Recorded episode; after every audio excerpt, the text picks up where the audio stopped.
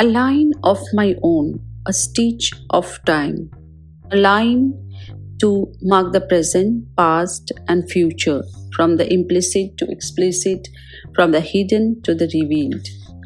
Lines of silence and chaos, movement and resistance, from moment to movement, movement to moment. People's thoughts and their own narratives became the subject of my work. Art can be an instrument for each of us to make life meaningful. Hi, this is Sathi Guin, and you are listening to MASH Podcast. Throughout the history, dots and lines have been an intrinsic mode of communication, a basic element of artistic expression. They have been used by many artists to explore and express a wealth of feelings, thoughts, and ideas. Investigating the role of lines through my practice evokes an atmospheric and delicate sensibility, a strong and organic feeling. My connection to daily discourses. Lines and dots became my agent. I grew up in a joint, overly crowded family where I could hardly get to be myself. That overcrowded loudness fades away one's individuality. As a sensitive child, I found my own way of creating a magic bubble around me where I felt disconnected from my surroundings, although very much present. I started to scribble on whatever I had in my hands, be it my books, notebooks, bed sheets, or even the walls of our room. I started enjoying that and kept going on. I grew up constantly negotiating and renegotiating what I wanted to do.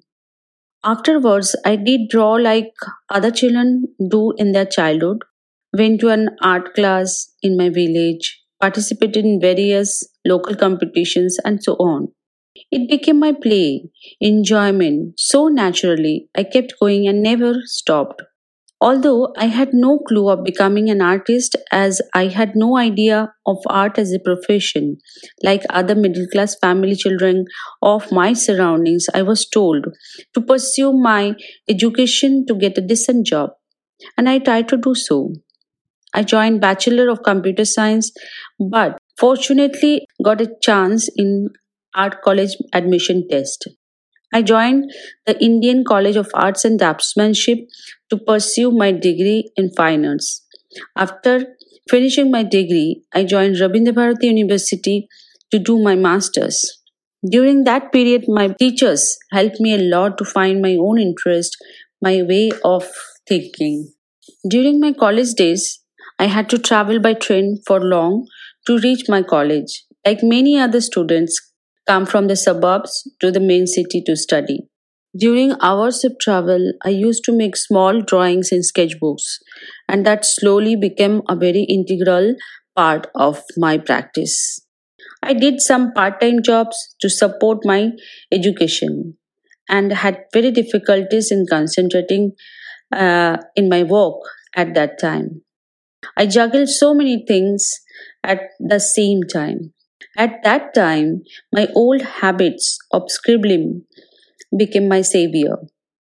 Consciously and subconsciously, whatever I was doing at the time, it came to me very naturally and spontaneously. There was no chance of battling the upstream current. After completing my master's, I moved to Baroda to stay. At that time, photorealism was very popular. So, in a way, it affected my work too. I tried figurative work in my own way, but felt very incomplete in terms of satisfaction. My work changed in a very natural way once I became a mother. I took a long break. Life changed very much. A new, different me in terms of sensibility, responsibility, maturity, and so on. I felt a deep connection with my mother, recalling her ritualistic practice of doing alpona, stitching floor mats that we call asan in Bengali.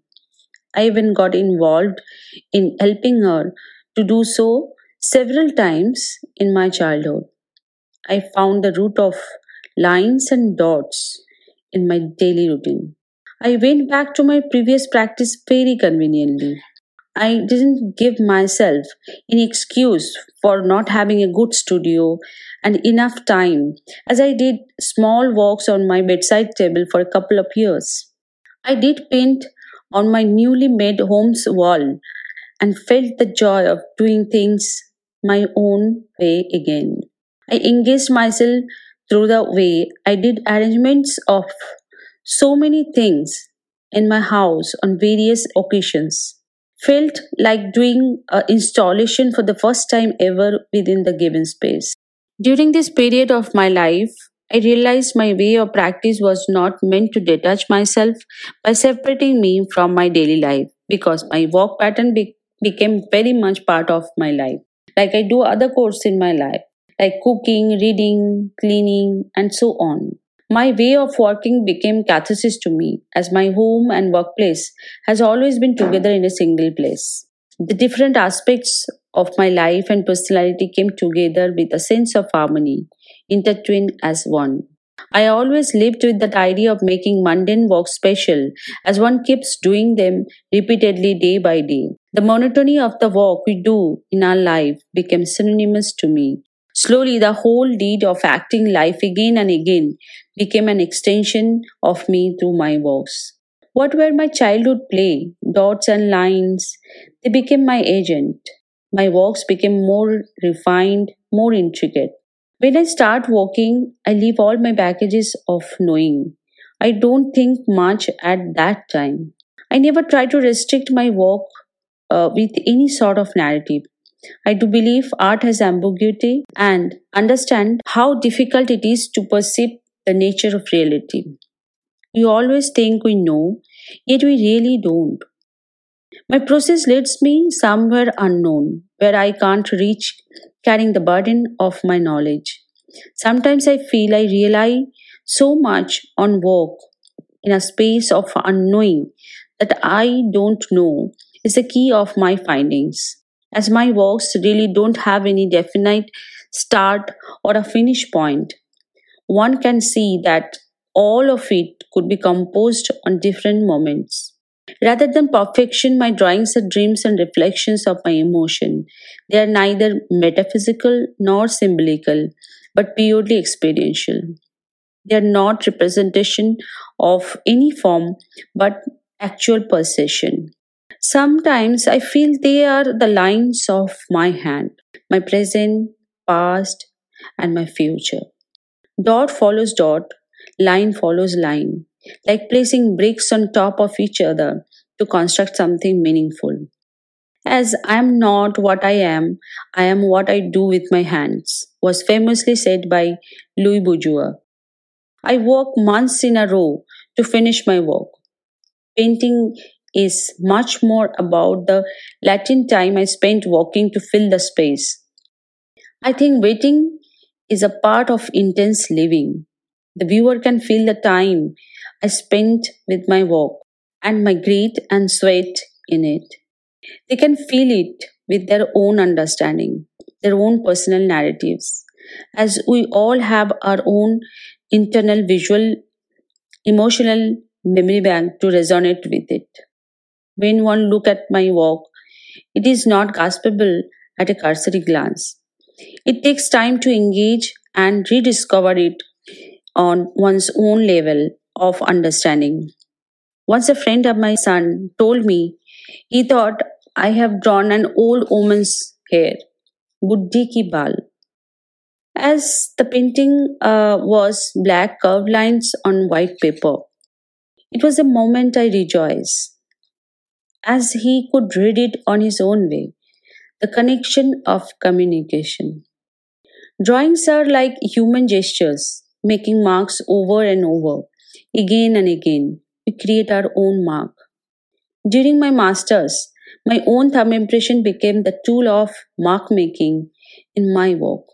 In my aspiration to reach and create an identity amidst several entities Thumb impression became my tool of expression.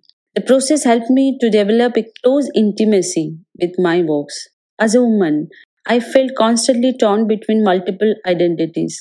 The need of the realization of truth and reality amidst all the different spheres of chaos and change. To retain a sense of stability and security was probably a reason of enduring my own thumb impression.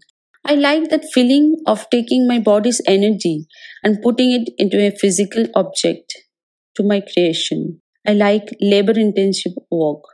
Paper and watercolor always have been my medium of comfort. As I am a trained painter and I can work in any circumstances within a tiny space with minimum requirements. I even practiced a few miniature style works as Indian painting in my college days. Paper and watercolor are both vulnerable and fragile in nature. Watercolor as a medium is very much feminine to me. When you pour water in whatever vessel, it takes the shape. Being a woman, I do resonate it with my flexibility of adopting. Although I don't use watercolor in the conventional way, rather I use it to draw thin and thick lines. I feel the power in me when I control and bend those lines in my way and carve my niche. In order to make bigger works, I choose to use canvas. When I work with canvas, I prepare it by sanding it again and again and coat it with layers of gesso to make a smooth surface like paper. So I can move my hand very smoothly and freely. I keep my workplace very minimal a small palette, thin brush, and a pot of water. The minimal number of things keeps me grounded and concentrated. That's why my color palette mostly has one or two colors only. Sometimes I feel like I have hundreds of other works to make. I have learned so much in making this. There will be no break or stop. Thank you, MASH, Thank you all for listening to me.